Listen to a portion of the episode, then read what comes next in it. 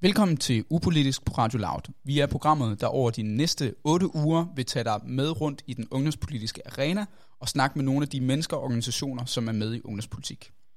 Mit navn er Jakob Skybjerg Kær, og jeg er din ene af dine to medværter. Jeg er formand i Radikal Ungdom København og er sekretariatsfrivillig på Dansk Gymnasieliv og Sammenslutningssekretariat og har været med i ungdomspolitik i cirka tre års tid. Ja, og du er alt for dybt begravet i det. Øh, jeg derimod, jeg hedder Klaas Kirkby Tejlgaard. Jeg har en fortid i ungdomspolitik. Jeg er ude på den anden side, sådan halvvejs. øh, og til dagligt, der driver jeg en række online-medier, øh, blandt andet den borgerlige liberale øh, netavis 180 grader. Vi vil over de næste otte uger øh, snakke om ungdomspolitik og studenterpolitik og de ungdomsorganisationer, der er med der. Vi skal blandt andet forbi, hvad et ungdomsparti er, hvad ungdomspartiers indflydelse er på voksenpolitik, hvordan det er at se tilbage på ungdomspolitik, og øh, snakke om øh, ungdomspartiernes historie.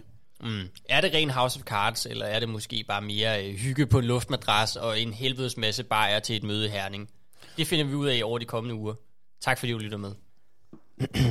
Hej og velkommen til. Vi er kravlet ind i, i lidt mere kølige omgivelser på Christiansborg på sådan en dag her, hvor det fandme er 30 grader udenfor, og Rasmus Paludan han er blevet sendt i fængsel.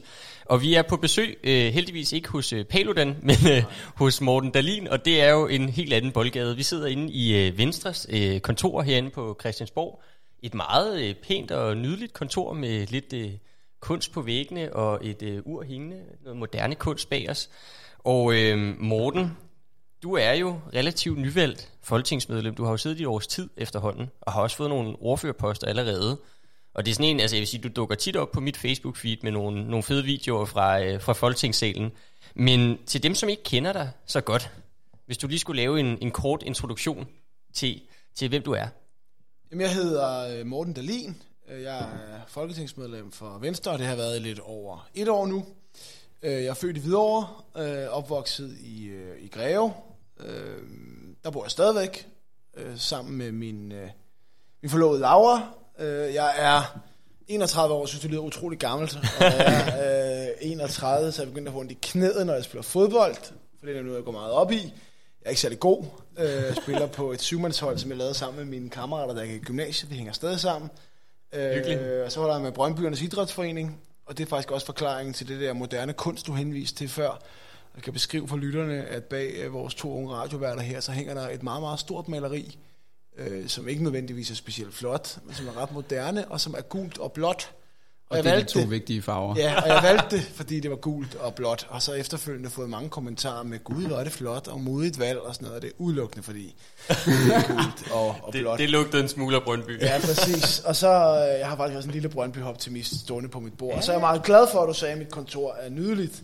Alle andre, der er kommet hen, de har sagt, der råder. Øhm, men øh, jeg, jeg, jeg vil hellere tage din fortolkning og sige, at jeg også har et nydeligt øh, kontor. Og så er jeg faktisk meget mere optaget et andet billede, som I ikke kan se, som hænger op på min væg, øh, derop, som er I.C. Christensen, som er en gammel venstrepolitiker. Og ham kan vi måske komme til at tale om øh, på et tidspunkt i løbet af vores snak, for det har faktisk ret interessant, men meget glemt.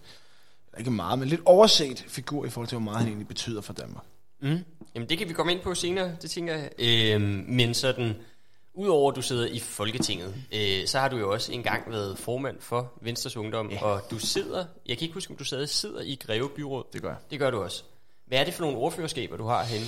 Jamen altså, her i uh, Folketinget, der er jeg indfødsretsordfører, og hvad end er indfødsret? Altså det helt åbenlyse spørgsmål. Og indfødsret er alt det, der har med statsborgerskabslovgivning at gøre.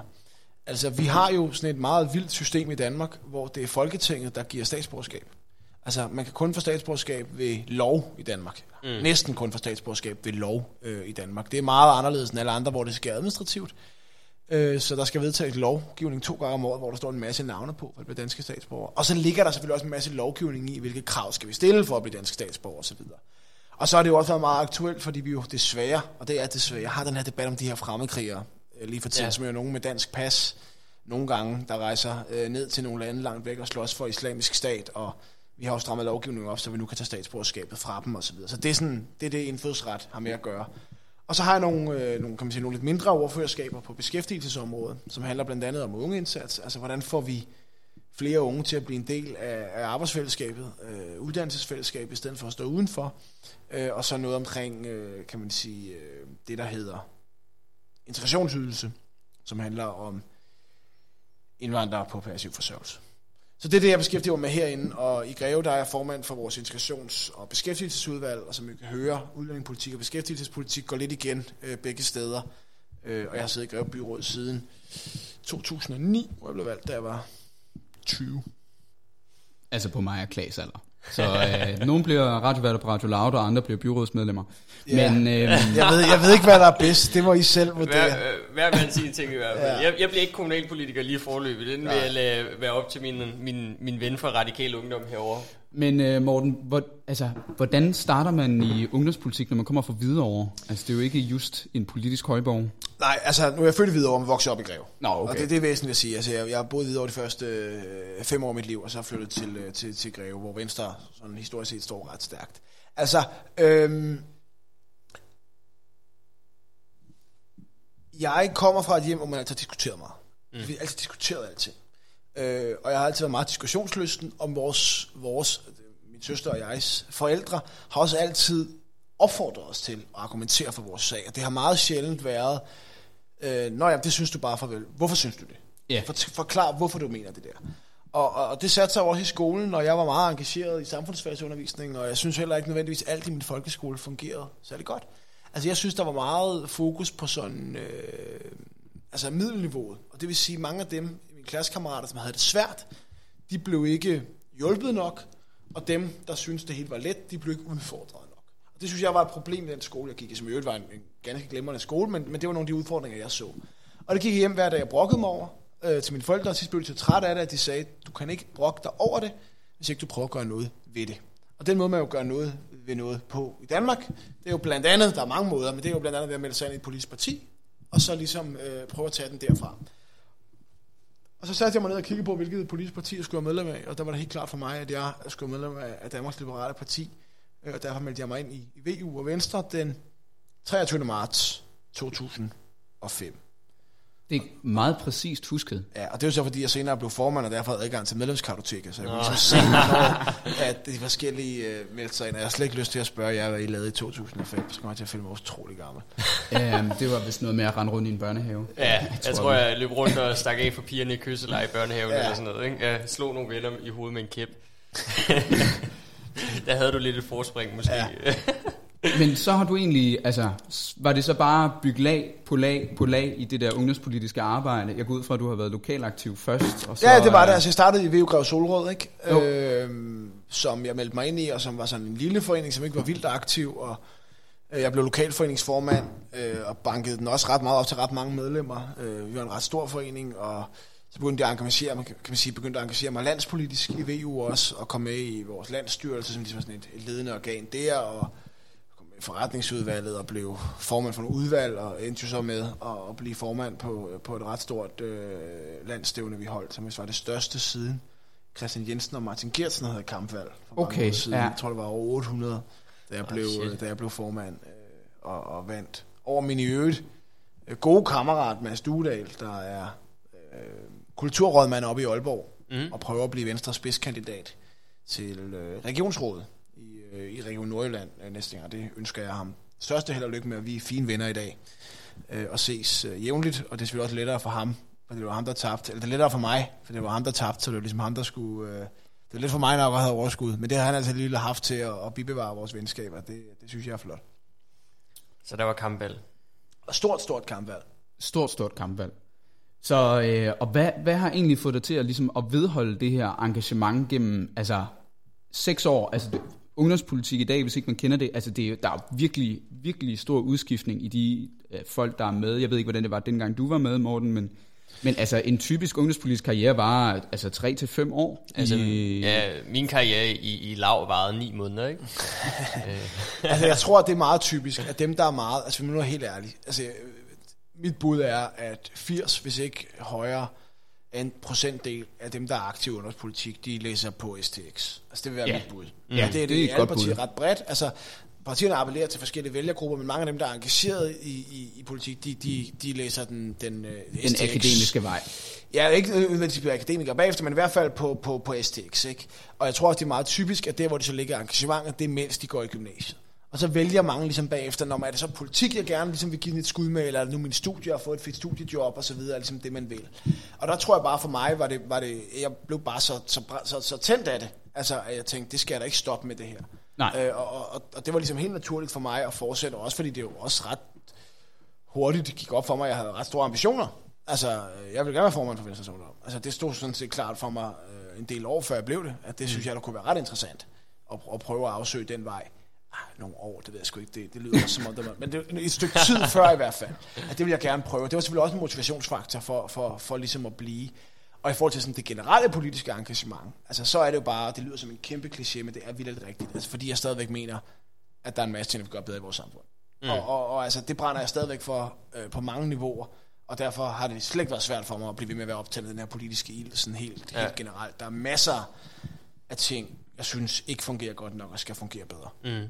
Vi havde sådan en øh, snak øh, i en anden episode med Frederik Vad, der er øh, forbundsformand i, i Socialdemokraternes Ungdomsparti, og han sagde, at, at for ham, da han ligesom startede ungdomspolitik, så er det nærmest sådan et, øh, så er det sådan et, et ego-projekt et eller andet sted. Man godt kunne tænke sig at være stor politiker en dag, og være i pressen, og man var helt op at køre, når ens navn stod på et debattenlæg og så videre.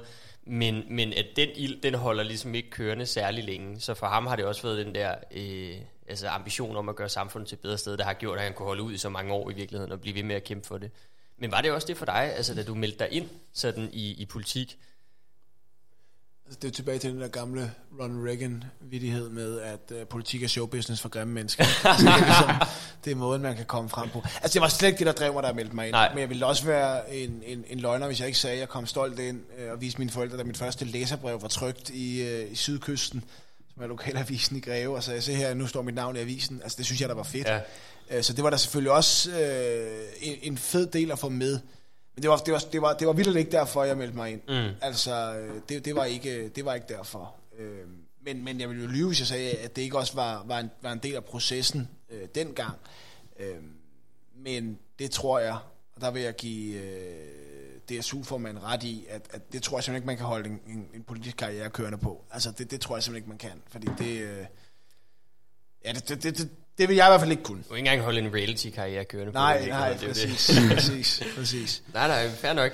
Øh, men du var jo så formand for Venstres Ungdom fra 2011 til 2013, så sådan, I har, I har ligesom i alle andre partier, har I vel valgt hvert år, eller hvad? Ja, det har man, og VU-formand sidder øh, altid to år. Okay. Øh, den eneste undtagelse, der er i nyere historie, det er Lars Løkke Rasmussen, der besluttede sig for at kuppe en efter et år, og øl blive siddende et år øh, længere, og derfor sidder der i tre år, så vidt jeg husker. Så der, der, der var Lars ham, der stak ud. Men, men normen er, at man sidder der i, øh, man sidder der i to Ja, år, ja. så man bliver genvalgt efter et år. Men øh, du overvejede ikke at tage det tredje år, fordi det kan man jo reelt set, selvom kutumen er anderledes. Eller vurderede du, du skulle videre i dit liv med noget? Ej, jeg vurderede ikke, det, det, det, det var sådan set ikke en overvejelse, så vidt jeg husker. Nej. Øh, også fordi det var ret klart, hvem jeg synes skulle overtage. Øh, og det var min næstformand, øh, Jens Husted, der er kampagnechef for Venstre, og en af mine, mine absolut tætteste venner. Øh, så det, det synes jeg var meget naturligt, at det var... Øh, han var den rigtige til at overtage det, og det brændte han for. Øh, og øh, jeg, skulle, jeg skulle videre. Øh, men det var, tror jeg, for, det, for mig har det hele tiden været noget, man gjorde i to år. Ja. Og så ja. ligesom også det mentale mindset, man går ind til opgaven med, og de planer, vi har lagt, vi skulle nå og så videre, det var også noget, der sådan skulle nås på de to år. Øh, så, så skulle man ligesom til at genopfinde et helt nyt øh, projekt, og ikke et politisk projekt, men, men at være formand for en ungdomsorganisation er jo også meget organisatorisk, og vi skal udvikle organisationen og så videre. Øh, og hvis de begge to har været aktive i politik, så ved I jo også godt det. Øh, så det, øh, det, det, så vidt jeg husker, var det ikke et tema. Nej, så det var, ja.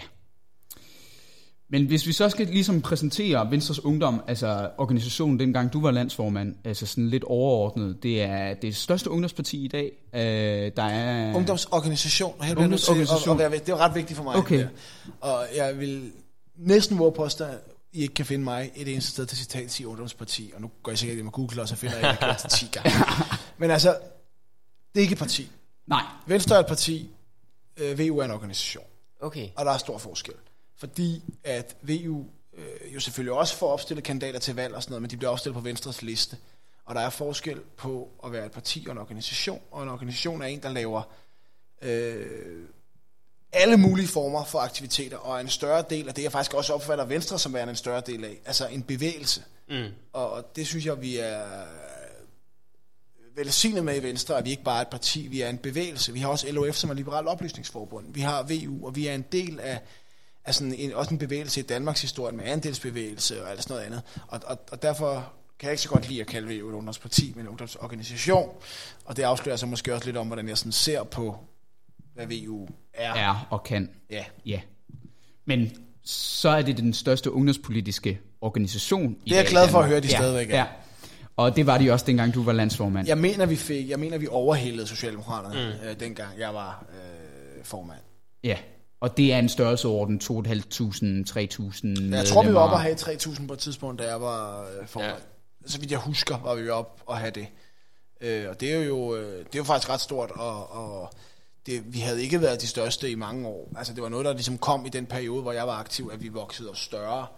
Øh, så det, øh, det var jo mange engagerede mennesker, og jeg synes, det er et fantastisk sted. Og, og udover det Danmarks største, så er det også helt klart min opfattelse af Danmarks bedste. Men det skal, det skal jeg selvfølgelig også sige. Ja, ja, det, det havde ikke holdt, hvis du havde peget på Nej, SFU og præcis. sagt, at de var bedre. Præcis. Det er helt sikkert. Men ganske kort, hvis man sådan skal riste op, hvordan er Venstres Ungdom bygget op? Der er et, øh, en landsstyrelse, og der er noget landsmøde, og, og der er nogle forretningsudvalg. Jamen, og- altså hovedscenen, som det er i de fleste politiske organisationer, og de fleste partier, det er jo ligesom, at hovedlinjen bliver jo besluttet en gang om året på det, der er den årlige generalforsamling. Og mm. nogle steder er det landsmøder, og andre steder er det landsstævner. I VU, der hedder det landsstævne. Det er ligesom hovedaktiviteten på et år. Det er generalforsamling, det er, man vælger formand, det er der, man vælger ledelse, det er også der, man fastsætter organisationens politik og målsætninger. Så ja. det er ligesom, det er det, der står øverst.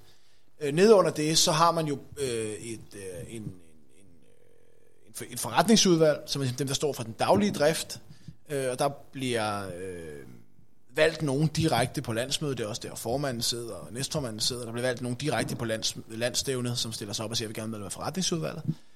Øh, de står for den daglige drift. Øh, så har man en landsstyrelse, som er lidt større, hvor lokalforeningerne har en repræsentant øh, ind, og formanden for landsstyrelsen og næstformanden sidder også med i forretningsudvalget. Sådan var det i hvert fald dengang, jeg var aktiv i VU. Jeg tror, de har bibeholdt strukturen. Og det er ligesom der, hvor de lidt overordnede, større beslutninger bliver truffet i løbet af året. Dem, der sætter retningen, som så ligesom bliver udført af, af forretningsudvalget. Øh, og så har man jo alle lokalforeningerne, som jo ligesom er naven i det her system. Altså VU i Varde, VU i Greve, VU i Aalborg. Som ligesom er der, hvor de fleste politiske aktiviteter finder sted, og som jo ligesom er omdrejningspunktet for hele organisationen. Så på den måde er det en meget decentral, i virkeligheden en meget decentral struktur, hvor at tyngden jo ligger ude i lokalforeningerne. Og det, øh, det synes jeg er positivt, og på den måde minder det jo sådan set meget om mange andre foreninger.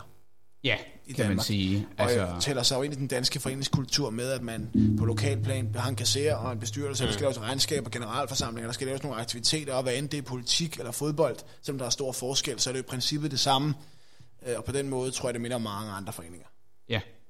Og faktisk så tror jeg, at vi kan fra vores Frederik Vad afsnit sige, at VU-struktur er den samme i dag, fordi det er den struktur, som alle andre ungdomspartier faktisk søger hen imod, fordi det har været den mest succesfulde Nå. at være med til at give Venstres Ungdom den størrelse. Så det kan du øh, Det er jeg glad for. sige næste gang, du bliver interviewet om din formandstid i VU. Ja, det vil, jeg, det vil jeg være glad for. Vi lavede strukturen, før jeg blev formand, men, Åh, okay. men vi lavede strukturændring, fordi amterne blev nedlagt dengang. Du kunne overveje at bare tage credit for den alligevel. Ja, Ja, det vil, det jeg, vil det vil jeg jeg gøre. Det vil jeg gøre. Det vil jeg gøre.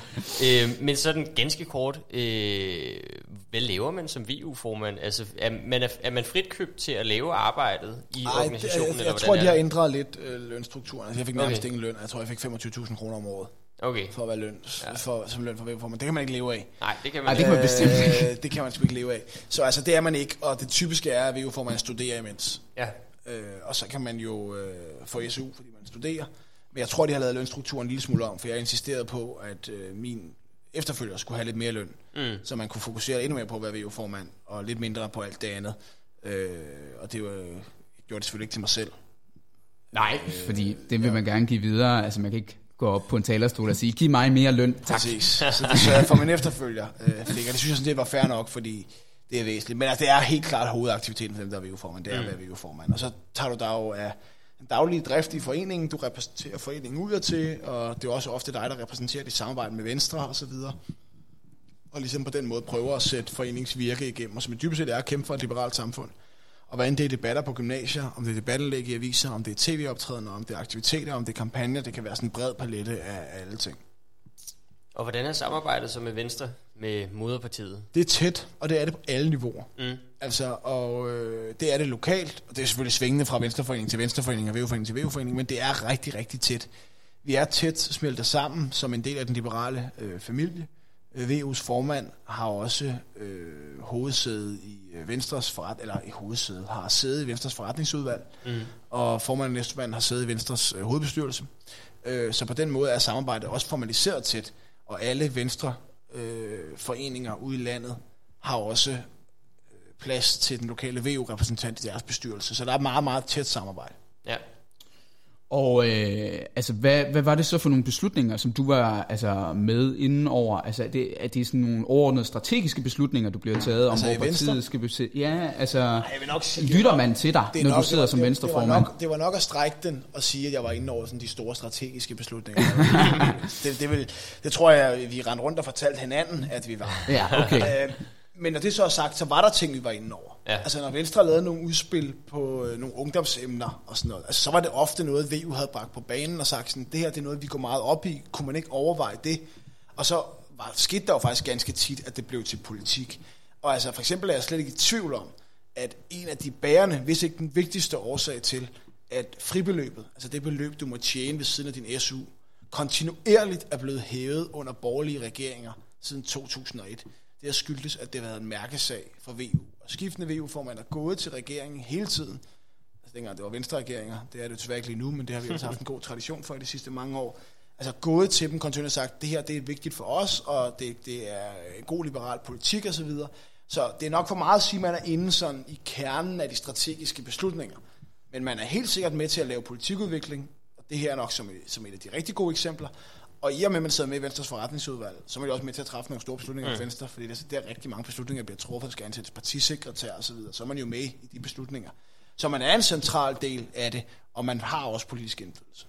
Okay, men ikke sådan på den helt store klinge. Altså, man er jo ikke inde over det, som man er, hvis man er folketingsmedlem. Og Nå. man sidder jo heller ikke med inde i regeringslokalerne. Og det er derfor, jeg siger, bare for at være ærlig at sige, at man sidder ikke med til at skrive det store strategipapir. Men, men, du, men man giver helt klart input, og der bliver lyttet, og der er også konkrete politikområder, som man har fået igennem på grund af et arbejde fra VU. Mm. Ingen tvivl om det. Men udover øh, fribeløbet, er der så nogle ting for din tid som, øh, som ungdomsformand, som du ligesom kan fremhæve som politiske sejre? Altså sådan helt generelt, Ja, Ja. det kan være, Ja, der- det kan være noget, som du kommer og stak i hånden på ja, venstreformanden. nu, nu er eller- problemet jo, da jeg var VU-formand, der var Venstre i opposition. Åh oh, ja, Fordi det var Helle Thorning, der var statsminister. Så vi havde jo ikke på samme måde muligheden for, at det vi... spørgsmålet er, om du var involveret i skattesagen. Ja, det har intet med at gøre. Altså, øh, altså, udfordringen her var jo, at, at vi, ja, hvis jeg kom med et eller andet politikoplæg, så kunne det godt være, at det blev til Venstres udspil. Ja, Men der var ligesom lidt længere fra, at det blev regeringspolitik, fordi regeringen havde en socialdemokratisk statsminister. Så vi, vi brugte jo rigtig meget af vores tid på ligesom at, og kan man sige, at, at bekæmpe regeringen, Ja. som, som var rød og sådan noget, og hjælpe Venstre med at komme, komme tilbage. Øh, så jeg har jo ikke ligesom min forgænger haft privilegeret adgang. Jeg har haft privilegeret adgang til statsministeren, fordi Venstres formand på det tidspunkt desværre ikke var statsminister. ja, sådan går det jo. Men er det, nu er det jo sådan, at du kommer fra det ungdomspolitiske liv, og vi kan høre, at øh, kampagnechefen herinde på Venstres Gang er også tidligere VU-formand, og du nævnte også nogle andre mennesker, som, som var med i din VU-tid, som så har trukket ind i voksenpolitik. Altså, Lykke og... ja, for eksempel. Øh, eller Martin Gertsen. Øh, men er det så rigtigt forstået, når man i ungdomspolitik opfatter VU som sådan en talent statsministerfabrik for Venstre? Vi har haft tre statsministre, der har været EU-formand. Anders Fogh, øh, Lars Løkke Rasmussen, og så kan I jo nævne den tredje, ikke? Pas. Yes. Erik Eriksen, Erik Eriksen. ja, ham der har lavet den seneste grundlovsændring i 1953, han har også været EU-formand. Okay. Okay, Så vi har produceret øh, tre statsministre, ja. og det er jo en del i forhold til, hvor mange Venstre øh, har haft. Så der er jo ingen tvivl om, at der er rigtig mange VU'er og rigtig mange VU-formænd, som søger en politisk karriere i Venstre, hvad end det er regionalt, lokalt eller, eller nationalt. Det, det er rigtigt nok. Mm. Og synes du, det er godt, at øh, man kan sige, at ungdomspartierne har sådan en rolle som Jeg tror, der er jo både fordele og ulemper. Altså, jeg tror, det ville være rigtig ærgerligt, hvis alle, der var i politik, kom direkte fra ungdomspolitik. Ja. Altså, det tror jeg ville være ærgerligt. Men jeg tror også, det ville være ærgerligt, hvis der slet ikke kom nogen. Altså, jeg tror, det er godt at have en blanding. Øh, og det tror jeg sådan helt generelt, det er for et folkestyre. At have en blanding af, af forskellige folk. Øh, så jeg er ikke med på den der demonisering af, at alle, der har haft en ungdomspolitisk karriere, de bare er dumme. Mm-mm. Øh, Jamen, det kommer jo tit det der med, at så har man ikke været Ja, ja. ude af erhvervslivet. Og... Nu har jeg rent faktisk haft øh, rigtige arbejde. øh, og, og der er flere forskellige rigtige arbejde. Nå, hold da op. Til Folketinget. Så der er jeg måske lidt utraditionel. At jeg rent faktisk har tjent mine egne penge i det private erhvervsliv og sådan noget. Men, men, men når det så er sagt, så synes jeg, det er vigtigt, at der er en blanding. Og jeg synes da, at der er rigtig mange af dem, der har været VU-formand, der er super dygtige. Altså Lars Løkke Rasmussen, øh, gammel VU-formand, der synes jeg gjorde det fremragende. Anders Fogh Rasmussen, der jo er en vanvittig succesfuld statsminister og gammel øh, VU-formand. Så på den måde synes jeg, det er godt, der er gamle VU'er, men jeg synes også, det er godt, der ikke kun er gamle VU'er. Mm. Men hvad, altså de erfaringer, du har trukket på fra din VU-formandtid, hvad har du taget med herind på Christiansborg? Eller tror du, der er noget, som Jamen, du jeg ligesom synes kan det- sige? det- det- fordi det du sagde, at du var, en, det var godt, at der var nogen, der kom fra Ja, ja, ja, det ungdomspolitiske ja, liv ja. og havde noget god erfaring derfra. Altså, jeg synes, vi må bare anerkende, at politik over de seneste år er blevet mere og mere professionaliseret. Altså, det er, blevet, det er jo blevet en profession for rigtig mange mennesker, og det kan man have alle mulige holdninger til. Men altså, øh, jeg lærte da en masse ting. Altså, jeg, jeg formåede da at øh, lærer i hvert fald lidt om, hvordan man snakker med journalister og alle sådan nogle andre ting, der er VU-formand, så jeg har dummet mig lidt mindre, efter jeg kom i Folketinget. Jeg har også dummet mig, efter jeg kom i Folketinget. Men nogle af de der allerstørste bummer, dem lavede man så måske først der, fordi man jo lærte noget af det. Og på den måde er det jo ligesom alle andre fag. Selvom politik er anderledes, så er det jo også et fag. Og jo mere man er i et fag, jo mere lærer man. Der kan man jo sige, det at have noget erfaring derfor gør jo, at nogle af de fejl, man lavede dengang, for eksempel omkring mediehåndtering osv., dem laver man så forhåbentlig lidt færre af øh, øh, og så det der med generelt at være i politik og få et netværk osv., også blandt nogle af de andre partier og sådan noget, det er sådan set ret væsentligt, fordi en, en- en del af årsagen til, at vi er gode til at samarbejde i det danske folk, undskyld, i det danske folketing, og det er vi faktisk ret gode til. Det skyldes jo sådan set også, at vi godt kan lide hinanden på tværs, mm. om at er en god personlig relation. Og det har man jo også opbygget gennem, øh, gennem ungdomspolitik. Så altså, så jeg synes, jeg har trukket på mine, på, mine, på mine erfaringer. Jeg har også mange andre erfaringer, altså både fra byråd og fra, øh, fra et rigtigt i gåseøjne arbejde. Øh, og jeg er sådan set glad for, at jeg kom ind med hele kombinationen. Men øh, altså, når du siger netværk, er det så for eksempel, at du er gode pals med Peter Hummelgaard Thomsen, fordi I var... Jeg ved ikke, om jeg er gode pals, men jeg Nej, kender okay. ham da. Ja. Øh, og det gør det også, når vi har været over i ministeriet, så, så kender vi da godt hinanden og så videre.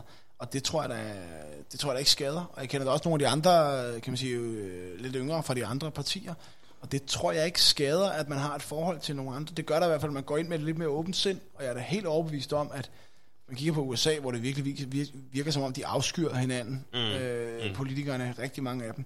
Så tror jeg, at vi får nogle aftaler igennem herhjemme, fordi vi ikke afskyr hinanden. Ja. Det er nemmere, hvis man ikke øh, er ved at knække sig hver gang Ja, modstanderen det er kommer. det simpelthen bare. Det er rigtigt. Øhm, men det her skifte fra ungdomspolitik til det, man måske i gåsøjne kunne kalde voksenpolitik. Ja. Øhm, hvordan skete det? Og, altså sådan, fordi du blev først valgt, i- valgt ind i byrådet, og så blev du formand for Ja, det er jo derfor, EU, jeg aldrig og- rigtig synes, jeg har lavet det der skift. Ja, Altså, jeg har jo faktisk hele tiden haft begge ting. Altså, jeg blev valgt til byrådet i 2009. Der var jeg jo medlem af aktiv i VU, men blev først valgt til formand i 11. Øh, så jeg har jo hele tiden haft voksenpolitik også, mm. fordi byrådet er voksenpolitik, og hvis man kigger på alder, så er det rigtig meget voksenpolitik. Jeg er stadigvæk det var godt nok den... Jeg, jeg er stadigvæk yngste i Greve Byråd, ikke? Og det har Ja. været i 11 år, ikke? Så Ja, altså, okay. det, jeg, er ikke, jeg er ikke tæt på at blive slået, kan jeg afsløre. Der er et godt stykke op til gennemsnitsalderen. Ja, det, det, det er der godt nok. Og vi, og vi er endda et rimelig ung byråd i forhold til mange andre. Okay. Så på den måde har jeg aldrig rigtig lavet det der skift, som, mm. som der er nogle andre, der har gjort, fordi jeg synes, jeg har haft det inden hele ttiden. Og jeg vil sige, jeg trækker, jeg tror, jeg trækker endnu mere på sådan min, min, min byrådserfaring her, end jeg gør på min VU-erfaring. Ja. Fordi det er rigtigt. Mm. Altså, det er jo rigtige mennesker og rigtige beslutninger, der bliver truffet. Mm. Og jeg er godt nok glad for, at jeg har prøvet at sidde i, i byrådet, før jeg kom herind. Altså, det synes jeg virkelig, jeg har lært meget af. Og det der med respekt for, at politik handler om rigtige mennesker. Det er ikke en leg. Og der kan jo sagtens gå ungdomspolitik i den, hvor det er en leg, og stemmer vi, og hvad kan man gøre, og histe op og komme herned. Altså, byrådspolitik er også alvorligt. Mm. Altså, det lærer man, når man sidder i byrådet, at du træffer beslutninger, der er ekstremt tæt på folk. Altså, folk kan blive ekstremt sure over at flytte busstopsted. Øh, der kan være ekstremt stor debat om, hvilken forening, der skal have et tilskud. Der kan være ekstremt stor debat om, hvad den lokale skatteprocent skal være, eller hvilken skole, der skal være, eller hvor skoledistrikterne skal tegnes osv. Det, kan være, Mm. det, er, det, det er jo ekstremt tæt på folks hverdag. Og det er faktisk også endnu tættere på folks hverdag, end meget af det, vi laver herinde på Christiansborg. Mm. Og derfor er jeg ekstremt glad for, at jeg har den der byrådsbaggrund med herinde. Det, det har gjort mig til en bedre politiker, helt klart. Meget godt at have lidt med i bagagen, inden man sidder i indfødsretsudvalget og skal sige, hvem der får statsborgerskab. Ja, det har vi så ikke haft så meget med at gøre i byrådet. Men altså sådan helt generelt det der med, også når jeg sidder og laver beskæftigelseslovgivning sammen med beskæftigelsesministeren mm. og beskæftigelsesudvalget, som jeg er næstformand for herinde, så, så er det altså meget rart at have den der kommunale ballast med at se, hvordan har det her virket sådan ude i dem, der rent faktisk udfører lovgivning i virkeligheden. Mm. Så jeg er meget, meget glad for, at jeg har siddet i byrådet, før jeg kom herind. Og det betyder meget mere, end man har stået til en eller anden debat sammen med de andre ungdomspartiledere og siger, at vi afskaffer topskatten i morgen. ja, det synes jeg da. Det, det, øh, det, så det, det, er godt, for dig har det været godt at have den der, øh, have lært respekten for, at det faktisk går ud over helt almindelige, virkelige mennesker, når man tager en politisk beslutning. Ja, jeg, ja. Håber, jeg, jeg håber ikke, det går ud over. Jeg håber, det hjælper. Oh, nej, men nej, det påvirker. Men det har en påvirkning, det påvirker, ja. ja. Lige præcis. Men øh, nu fik du ikke foretaget nødvendigvis det brætte skifte fra ungdomspolitiker til voksenpolitiker, som, som så mange andre kommer igennem. Men hvordan var det så ligesom at skulle balancere øh, VU, og jeg ved ikke, om du læste samtidig over byrådet, og, og ligesom både skulle have en fod Og jeg havde da også et studiejob på et tidspunkt, ja. før jeg blev VU-formand. Okay. Så det have fire ja. heste og så en fod i hver lejr, hvordan var det? Jeg sov ikke så meget. øh, og når jeg sov, så var det et IC-tog på vej hjem fra Jylland om aftenen. Men altså, prøv at høre, jeg var 21 år og 20 år, og synes, det hele var fedt, og jeg, jeg kunne erobre hele verden. Så det var pisse hårdt, men det var skide sjovt. Mm. Altså, øh, og jeg fortryder ikke, at jeg havde masser af jern i ilden, for jeg brændte ikke ud, og jeg synes, det hele var sjovt. Og øh, det var en fed tid, øh, både menneskeligt og politisk, så, så det fortrød jeg ikke. Mm. Men jeg sov ikke meget. men øh, Altså det her med også, du stiller op til valget første gang i 2015. Og, ja, til Folketinget. Altså, til Folketinget, og du har haft en kreds siden 2012, og altså sådan hele det der opbygning af, at, at du skulle i valgkamp igen i 19, efter at, at måske have, altså, have, fået knust drømmen lidt i 2015. Hvordan var, øh, altså, hvordan var, var det? 136 stemmer for at blive valgt til Folketinget i 2015. Uh. Ja, okay. øh, og så troede jeg, at jeg skulle i Folketinget, fordi Bertel Hårder, han skulle være generalkonsul i Flensborg. Og så skulle oh, jeg ja, den var ikke god. Ja, du var første supplant. Ja, ja, det skulle han så ikke alligevel, så jeg fik ligesom knust det et par gange. Og for at det ikke skal være løgn, så prøvede Jakob Jensen, der var folketingsmedlem fra Venstre, at blive regionsrådsformand i Region Sjælland. Og så han var blevet det, så havde jeg skulle været, for jeg var også været supplant for ham. Så skulle jeg være ind. Så ligesom tre øh, gange i, i streg, at det ikke lykkedes mig. Øh, og jeg synes, det var rigtig hårdt ikke at blive øh, valgt, og særligt fordi det var så tæt. Altså, ja, det ved jeg sgu ikke, om jeg havde været mindre sur, hvis det havde været langt fra. Men altså, ja, det, det, det tog hårdt på mig. Jeg synes, det var hårdt. Men altså, jeg har bare jeg var sådan set ikke i tvivl. Altså, jeg tog en snak med min, øh, med min, øh, med min kæreste, der nu er min forlovede, og derfor snart min kone, øh, om det dengang, og der var ikke så meget. Altså, jeg skulle stille op igen. Det vidste hun godt, at jeg ville gøre. og øh, det gav mig fuld opbakning til, og det var jeg sådan set ikke i tvivl om. Og jeg tror bare, det gav mig endnu mere blod på tanden, og sagde, jeg skal eddermame ikke være så tæt på igen. Jeg mener, jeg har noget at byde på, i forhold til at gøre Danmark til et endnu bedre samfund, end vi allerede er. Og det vil jeg virkelig gerne kæmpe for, og derfor lavede jeg, synes jeg selv, en ret vild valgkamp i banken på 2.000 døre, og sådan noget, for at blive valgt sidst og snakke med mennesker. Øh, og det, der tror jeg sådan set, jeg brugte energien fra nederlaget positivt til at kæmpe videre for så at blive valgt her øh, sidste år, og fik jo også i al beskedenhed ret godt ja, ja, du gik derfra at have fået omkring 3.000 i 2015 til at få 6.500 øh, personlige stemmer der i 2019, ikke? Og blev nummer 4 øh, ud af syv venstrefolk, ja. og slog Bertel Hårder og sådan noget. Altså, så jeg synes, jeg fik et ret godt valg, mm. og, og jeg, jeg, synes, jeg synes, jeg formåede at bruge den energi fra den der ærgerlige situation i 15 til ja. at knokle igennem i 19. Men øh, hvordan får man så de fire år imellem 15 og 19 til at gå? Der arbejdede jeg jo. Altså, der jeg arbejdede jo, og så sad jeg i byrådet. Ja. Og der var jo også en kommunalvalgkamp indimellem, for der var jo kommunalvalg i 17. Mm. Øh, så der har været valg hver anden år. Øh, altså på den måde. Så der var også valg i 17, og så fokuserede jeg meget på det. Øh, men det er mere fordi, hvis det var mig, så tror jeg, jeg ville nærmest have prøvet at køre valgkamp i alle fire år. ja, men det gør jeg så også på en eller anden måde, fordi der var kommunalvalg, som jo var sådan ja. en form for midtvejsvalg, så der brugte jeg selvfølgelig noget energi på kommunalvalget i, i 17. Så på den måde var det jo en lang valgkamp, men man kan ikke køre valgkamp i fire år, man skal også tjene nogle penge. Øh, og jeg synes også, at de tænkte, okay, nu blev jeg ikke valgt, så må jeg jo sørge for at få noget mere erhvervserfaring. Altså jeg havde også et arbejde øh, i 15, for jeg begyndte at arbejde efter, at jeg var formand i 13, og tænkte jeg, okay... Hvad det, arbejdede du som, hvis man øh, På det tidspunkt arbejdede jeg til C. Mm. Øh, i deres kommunikationsafdeling. Det job fik jeg lige efter 15. Jeg havde et andet okay. job før som kommunikationsrådgiver i en lille virksomhed, og hvor jeg så ud i, i TDC. Øh, I deres sådan, øh, regulatoriske og kommunik- kommunikationsafdeling. Det var sådan en stor palet. Øh, så det, det med at lære at være en stor virksomhed, det, det kunne jeg nok også godt bruge på Christiansborg, når jeg havde været en lille en, så det var sådan set rigtig fint. Øh, Så jeg brugte tiden på arbejde og byråd, og, øh, og gennem byråd og alt det andet. Selvfølgelig også valgkamp. Altså, har lavet valgkamp stadigvæk på mm. siden. Man kan ikke lave valgkamp fuldtid i fire år. Ej, så brænder man nok ud. Ja, man går sulten i seng, man tjener ikke nogen penge. Der er ikke nogen, der betaler for at lave valgkamp. Altså, jeg skulle ligesom have et job, så jeg kunne tjene nogle penge og forsørge mig selv. Ja. Ellers må man skaffe en stor messin et eller andet sted. Ja, det Øhm, har jeg desværre ikke. Men nu hvor du så er blevet valgt ind her, øh, hvordan har det så været at skulle komme og egentlig få stå der på valgaften, og så går det op for dig, at drømmen er opfyldt, og nu skal du ind på Christiansborg. Det gik først op på mig dagen efter. Fordi Okay. på valgaften, der får vi at vide, at mange venstre har fået, men de personlige stemmer er først endelig optalt dagen efter. Så først, der, der ramte du byen. jeg var så smadret, og jeg var så træt. og samtidig var jeg så nervøs, fordi jeg ved det jo ikke. Jeg ved bare, at Venstre har fået et godt valg. Det ser meget godt ud. Jeg havde nogen rundt omkring på skolerne, der stod og optalte stemmer, der sendte mig en sms, da de kom hjem og sagde, det ser meget godt ud. Jeg har ikke talt personligt nu, men jeg synes godt nok, der var mange med dit navn på, og sådan noget, så man er lidt positiv. Og jeg stod simpelthen mega tidligt op dagen efter valget, og begyndte at hive plakater ned, for jeg kunne simpelthen ikke bare sidde stille. Jeg blev nødt til at gøre et eller andet, ikke? Jeg begyndte at pille plakater ned allerede dagen efter. Øh, og så var det så hen på eftermiddagen, jeg ligesom fandt ud af, at jeg var endelig blevet, blevet valgt, og nu har jeg endelig glemt, hvad du spurgte om. Nå, men det var bare, hvordan det var endelig at få Nå, den ja, der det drøm var- opfyldt. Det var vildt fedt. Øh, det var vildt fedt, og det var, det var kæmpe, kæmpe stort. Og jeg tror, jeg var igennem øh, alle, følelses, øh, alle følelsesregister øh, den dag. Ja. Øh, og også fordi det kom lige oven i ja, fem uger, ikke? Valgkamp, tror jeg. Var det ikke fem uger? Øh, Jo, den var uhyggelig lang. Og virkelig, virkelig det var lang. virkelig lang valgkamp. Så jeg var jo helt smadret, kørt på pumperne, havde altså lavet valgkamp 24-7. Jeg tror ikke, jeg har stået, øh, altså jeg tror det seneste, jeg havde sovet til den valgkamp, det var klokken 5, ikke? øh, og det var, det var de sene dage. Så altså, jeg var helt smadret. Øh, det var midt i juni, så det var også bare græspollen-sæson. Jeg har ret hæftig græsallergi, så jeg, er sådan, jeg var sådan bumpet, rigtig lort. jeg bumpet fuldstændig ned, og samtidig bare vildt lykkelig. Ikke? Så Jo. jeg tror bare, jeg var igennem, jeg var igennem alt, og jeg synes, det var ret vildt.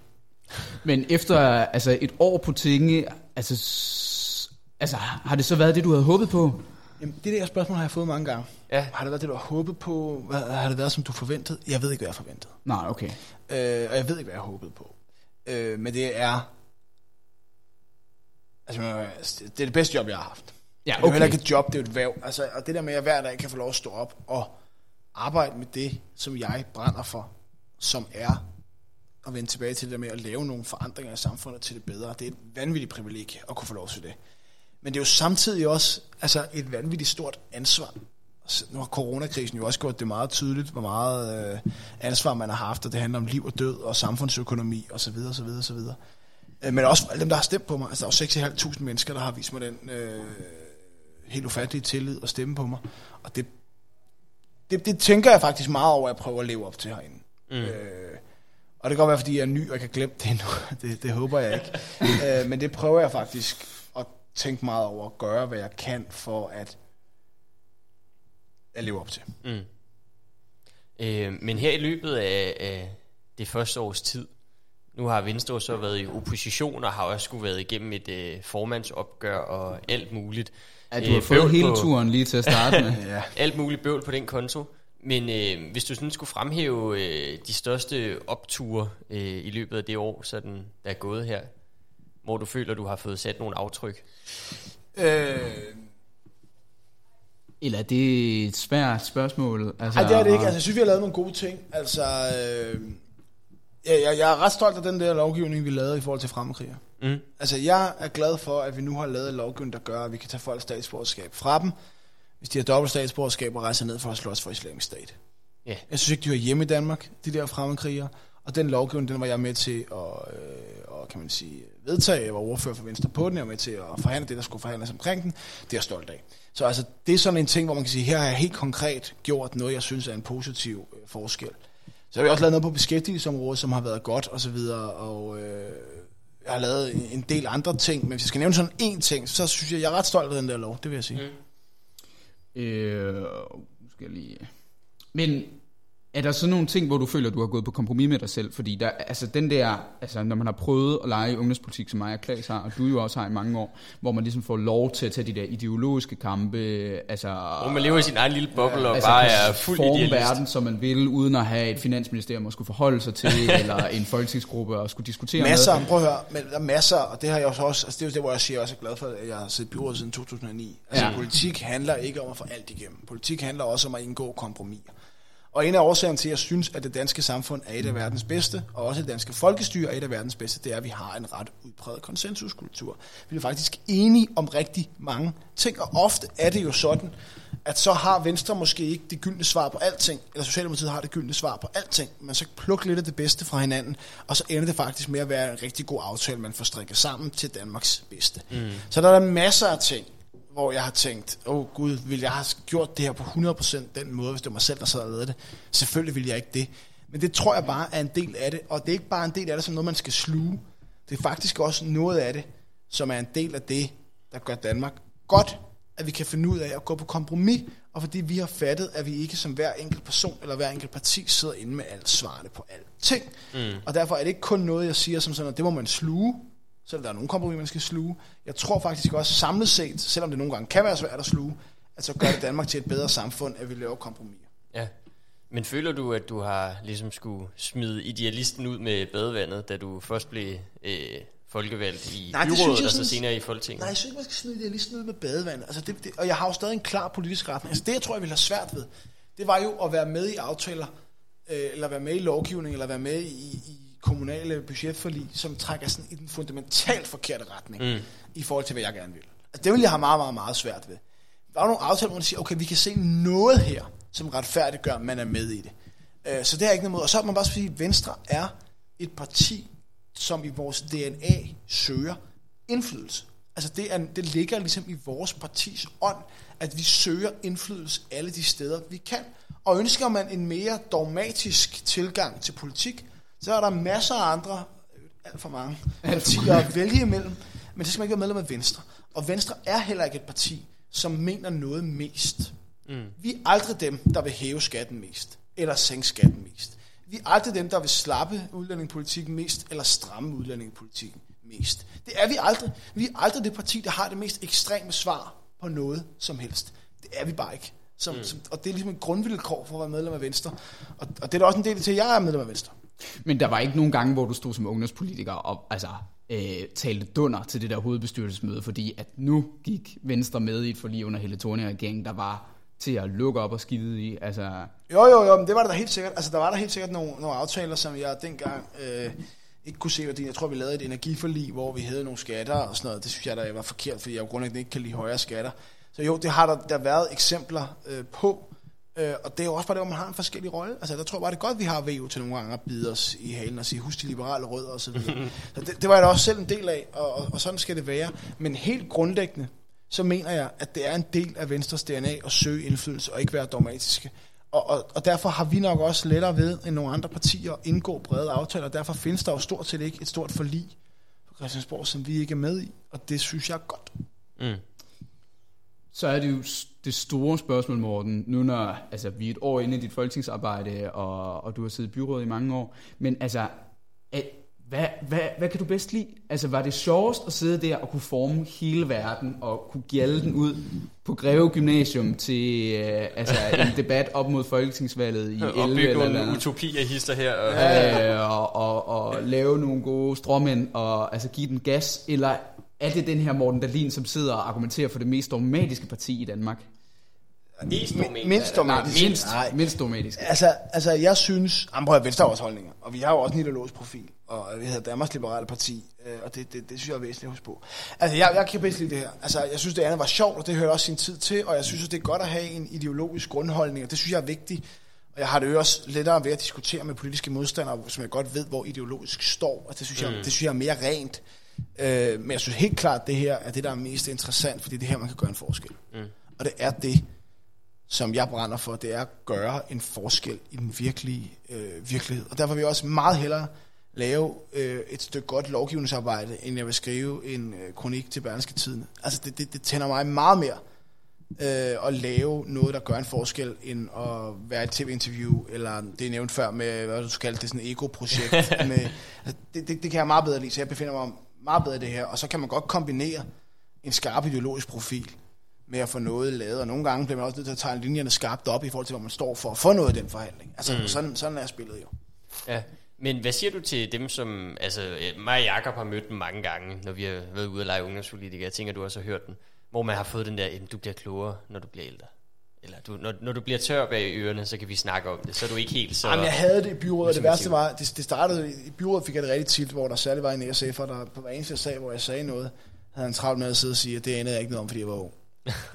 og det var ham irriterende. Jeg sad jo altså på samme demokratiske mandat som ham, og på et tidspunkt blev jeg så vanvittigt træt af ham, at jeg sagde, du virker som om, at du ikke synes, mit mandat er lige så meget værd som dit. Jeg er bare mindre om, at jeg har fået dobbelt så mange personlige stemmer som dig, så flet, flet det, ikke? øhm, altså, så den her, den, har- den, har jeg da hørt, den har jeg da hørt masser af gange, og der er der også noget sandhed i, at, øhm, at man, øhm, at man hvad hedder det, øhm, på nogle punkter bliver klogere, eller får et andet perspektiv på tingene. Øh, og, og det synes jeg sådan set er fint. Og nogle andre gange, så er det jo også vigtigt, at der kommer nogen fra en ung idealistisk ungdom og, og råber dig op. Øh, hvad hedder det? Og, og sådan er det bare. Mm. Har du mødt, har du mødt det inde på Folketinget, eller herinde i Folketinget også, at øh, når du som helt ny, og trods alt, nu siger du selv, du føler dig gammel som 31 år, men det er da stadig relativt ung. Ja, jeg er den yngste i Venstres folketingsgruppe. Ja, ja, men det er det, jeg mener. Men har du mødt noget lignende der? Eller er der blevet Ej, taget godt mest, imod dig? mest kun for sjov. Okay. Mest, mest kun for Okay. sjov. Ja, ja, det skal du nok lære på et tidspunkt. Man har holdt et eller andet ideologisk flammende indlæg på gruppemøde eller sådan noget. Så er der nogen, der har sagt det. Men mest for sjov. Altså, jeg synes faktisk, man tager hinanden ret seriøst derinde. Mm, mm. Men sådan, nu nærmer vi os lige så stille vores afslutning, Morten, og øh, altså er der noget sådan her på falderæbet, hvor du sådan vurderer, der er, altså, der er en eller anden besked, du gerne vil give til ungdomspolitikerne derude, altså hvad... Altså, jeg synes, det er super fedt, at I er der. Og jeg synes, det er super fedt, der er nogen, der går så meget op i politik og folkestyre og Danmark, at de ønsker at dedikere deres fritid til at kæmpe for det, de tror på. Mm. Og når man hører medierne med, at ungdomspolitikere bare er dumme og sådan noget, altså jeg synes, det er fedt, at vi har nogle unge mennesker, som bruger tid på at kæmpe for det, de tror på. Så carry on og bliv ved. Jeg synes, I gør vores folkestyre en, en tjeneste, og det danske folkestyre har en helt klar fordel i forhold til mange andre med, at vi har de her medlemsborgende partier og organisationer, som involverer sig, så det ikke kun er kampagnemaskiner. Og det synes jeg er fantastisk, så for mig til alle, også dem jeg er uenig med, fuld opbakning, bliver vi med jeres politiske arbejde. Og hvis man så vil gerne vil fange dig ude på internettet, hvor, øh, hvor gør man så det? Altså hvis man vil have noget mere altså, liberalt, ideologisk, integrationspolitisk God klip på Facebook-siden, ikke? Ja, God Ja. videoklip derinde. Ja, ja jeg tror ikke, jeg forstod spørgsmålet. altså Øh, hvor, hvor, hvor, hvor, hvor finder man Morten Dahlin bedst? Er du på Instagram? Nå, ja, jeg tror, jeg er på alle de der Du er på alle, medier. du er på dem alle sammen, Ja, øh, og du ved det ikke. Jo, jo, jo, jo. Styrer det, styrer det selv. Der er ikke nogen andre, der styrer mine sociale okay. medier, øh, profiler. Uh, jeg, jeg synes, jeg bruger meget. Altså, jeg bruger øh, Twitter, Facebook, uh, Instagram. Uh, jeg bruger nok Facebook mest. Uh, jeg er ikke sådan vildt god til Instagram. Uh, så jeg synes også, det er lidt svært at kombinere politik på det. Altså, det bliver mere noget med her nogle billeder, noget der er flot og sådan noget. Det er ikke så politisk. Nej, nej, Den nej, er nej. lidt mere til, til kvinder på din alder, end til, det, til det, det, dig. det, det, det, det tør jeg sgu ikke sige, så bliver jeg sikkert overfaldet af nogen. Men jeg, synes, jeg, jeg har ikke helt knækket koden på, hvordan man i hvert fald sådan kommunikerer politisk øh, på, På- på Instagram. Nej. Og jeg er begyndt at gøre det og sådan noget, men, men det, jeg tror ikke, det er sådan, altså det der med at dele sådan meget personlige ting, det, øh, det ligger mig ikke lige så naturligt, som jeg kan se, det ligger til andre folketingsmedlemmer. Du vil gerne dele det personlige og det politiske op. Ja, det kan man så alligevel ikke helt, fordi nogle gange er der jo også behov for, for at få sin øh, sag igennem, at man fortæller, hvorfor man personligt mener det, man gør, og bruger sin personlige fortælling, og der er også mange, og det mener jeg sgu, ja, der er også mange, der spørger ind, og mange, der er interesseret i, hvem er du så som person. Mm. Og det synes jeg sådan set også er fair nok, at de gerne vil vide det, derfor bliver man også nødt til nogle gange at dele noget af det, der er personligt. Øh, men jeg kan bare se, i forhold til mange andre, så, øh, så, så gør jeg det ikke øh, så meget. Øh, og nu har jeg ikke øh, børn endnu, men jeg kan se, der, er- der er jo andre folketingspolitikere, der flittigt deler deres børn rundt omkring på sociale medier osv. Og altså, øh, nu har jeg ikke børn nu, så det kan godt være, at jeg ender med bare at Men, være men der. babybillederne, dem vil du helst slippe for. Altså, jeg, jeg, jeg, jeg synes, det er meget hyggeligt at kigge på, men det kan også være, at jeg bliver sådan en babyfar på et der bare deler det hele tiden. Men jeg, jeg tror, jeg vil gøre det lidt mindre, mest sådan af, måske af frygt for, hvad det kan blive brugt til i forhold til min barn og sådan noget. Så jeg er ikke den, der deler mest personligt, men heller ikke den, der aldrig gør det. Mm. Nå. Men man kan fange dig på Facebook og Instagram og Twitter. Ja, ja, ja, man kan også ringe til mig. Telefonnummer 61 62 59 72. Jeg tager min telefon og sådan noget. Så det, Simpelthen. Ja, Der ja. er åben, der er åben telefon. Der er åben. Det er god stil. Men øh, så tror jeg, vi vil øh, takke af her for Christiansborg og sige tusind tak, fordi du lige tog dig tid til at være med. Selv tak, det var hyggeligt. Ja, det er godt. Vi er ude. Og dermed, øh, med den her episode med Morten Dalin, der afslutter vi altså vores programserie Upolitisk på Radio Loud. Vi har herover hvad, hvad fanden er det blevet til, Jacob? Otte programmer? Ja, otte programmer, Ja. ja. to måneders optagelser har vi øh, prøvet så vidt muligt at dække dansk ungdomspolitik med samtaler med folk, vi synes er nice fra de forskellige ungdomspolitiske organisationer, som vi lærte. Det hedder øh, af Morten Dalin og Frederik Vad. Det hedder ikke ungdomspartier, det hedder ungdomspolitiske organisationer, og det siger måske også lidt om, om selvbevidstheden i øh, de ungdomspolitiske organisationer. Klaas, hvad har vi lært? Altså, hvis du sådan skal opsummere øh, de sidste to måneders arbejde? Ja, mm, har vi lært noget, Jacob? Det er jo det. Altså, jeg synes, man har fået et godt indblik i, hvordan de forskellige organisationer er, og hvordan, for mig især, sådan, hvad kan man sige, studenterpolitik, da vi i den episode med Martin Mejlgaard, da vi snakkede med ham, øh, om øh, fra Danske Gymnasieelever Sammenslutning der, altså hvordan fanden fungerer studenterpolitik, det er ikke noget, jeg har haft særlig meget indblik i ellers. Øh, og ellers vil jeg sige, det har været interessant for mig også i virkeligheden at snakke med, øh, nu har jeg jo selv været med i Liberal Alliances Ungdom øh, ikke så længe, og jeg har jo også været til jeres fester i Radikal Ungdom, og jeg har jo vil faktisk sige, også været du, med i du var med i. LAV i næsten et år. Ni måneder. Ja, det er næsten et år. Ja, ja, okay. Men, men altså, du ved, det er ikke fordi, jeg har været så meget inde i den organisatoriske materie. Nej. Så det har været meget sjovt, det der med at høre, hvordan fanden gør man, når man skal lave en ungdomsorganisation? Hvordan er det, man bygger den op? Hvad er det for nogle forskellige ledelseslag, der er? Hvordan øh, den episode, vi har haft med Emil Ibsen fra øh, Alternativets Unge, det hedder ikke Alternativets Ungdom. Det hedder Alternativets Unge, ja. Øh, hvordan bygger man et helt nyt, en helt ny ungdomsorganisation op, og i virkeligheden, hvordan at al den der organisering, som for mig, det er ikke noget, jeg har været særlig meget inde i. Jeg har været sådan der har skrevet masser af debattenlæg og blandet mig masser i en debat, i en hel masse i nogle debatter. Øh, råbet og skrædet Ja. enormt meget, især af moderpartiet. Øh, men altså det der med, at hvis der ikke er styr på organisationen, som ligger bag, så, så kan fungerer det, det ikke. Jamen, så kan det også være lige meget, fordi så repræsenterer du ikke nogen mennesker, når du står som ordfører for Liberale Alliances Ungdom. Så repræsenterer Nej, du nej, de det er fem det. mennesker, du lige det. kunne være en søndag eftermiddag. Øh, og det vil jeg i hvert fald sige, for mit vedkommende, så er det jo meget noget, som, som jeg måske er kommet til at, at, at, at Tag for glemme. givet. Ja, tage for givet og glemme øh, og tage hensyn til, og det tror jeg da også for de fleste, altså de fleste, som ser ungdomspolitik udefra, så tænker man, der er nogen, øh, som i ny, ny, og næ får noget opmærksomhed på at sige noget rabiat i pressen, øh, og det kan også være, at man får dem ud til en debat på sin gymnasie. Og Men så der tænker ligger man, jo at de faktisk, bliver voksenpolitikere der ligger jo bagefter. faktisk nogle, nogle ret seriøse, meget, meget veldrevne, professionelle organisationer bag, hvor folk virkelig altså giver Giver den en skalle?